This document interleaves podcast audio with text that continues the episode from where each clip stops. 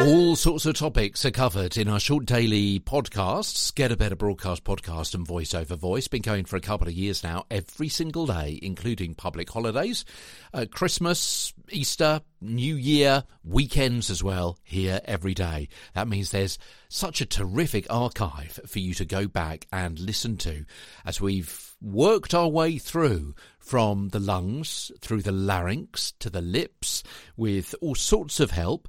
Uh, how to write right so you read right, helping you deal with mic fright helping you read out loud confidently, convincingly, and conversationally everything you need to know to get a better broadcast podcast and voice over voice.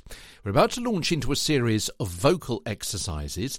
Incidentally, some physical and mental exercises are coming in the next few weeks. Physical exercises, yeah, to reduce that skeletal strain around your, your neck and your throat and elsewhere around your body. As we said a few weeks ago, everything is interconnected.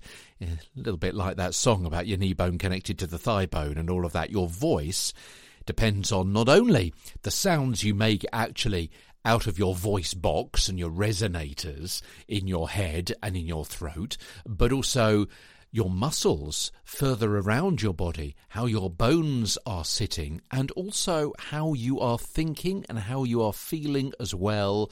The vocal zone you are in can affect your vocal performance. So, before we start on those exercises, let's go through a few of these bullet points.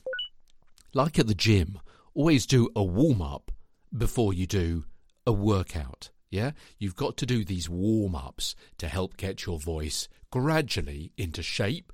So, before you actually do a longer series of voice exercises, as I mentioned yesterday, what a workout is, then make sure you do a warm up first. Now, the first part of the warm up should also include physical and mental work, as I just mentioned, which we're going to be dealing with a little bit later on in a few weeks' time.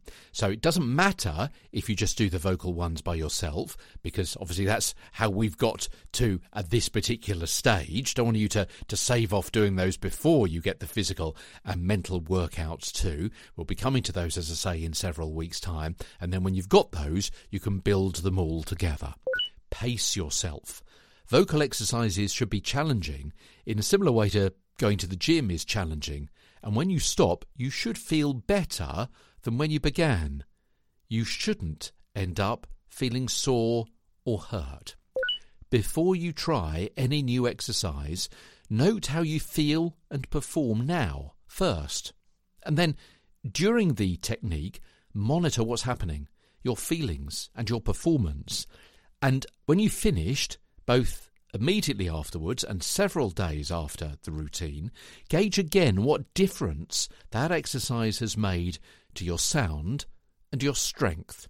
These exercises are generic. They were not designed for you specifically. If you can't make a certain sound, don't worry, try another exercise instead. And if you feel dizzy, something hurts, or doesn't feel right, stop and seek professional help. Vocal exercise advice on Get a Better Broadcast podcast and voice over voice.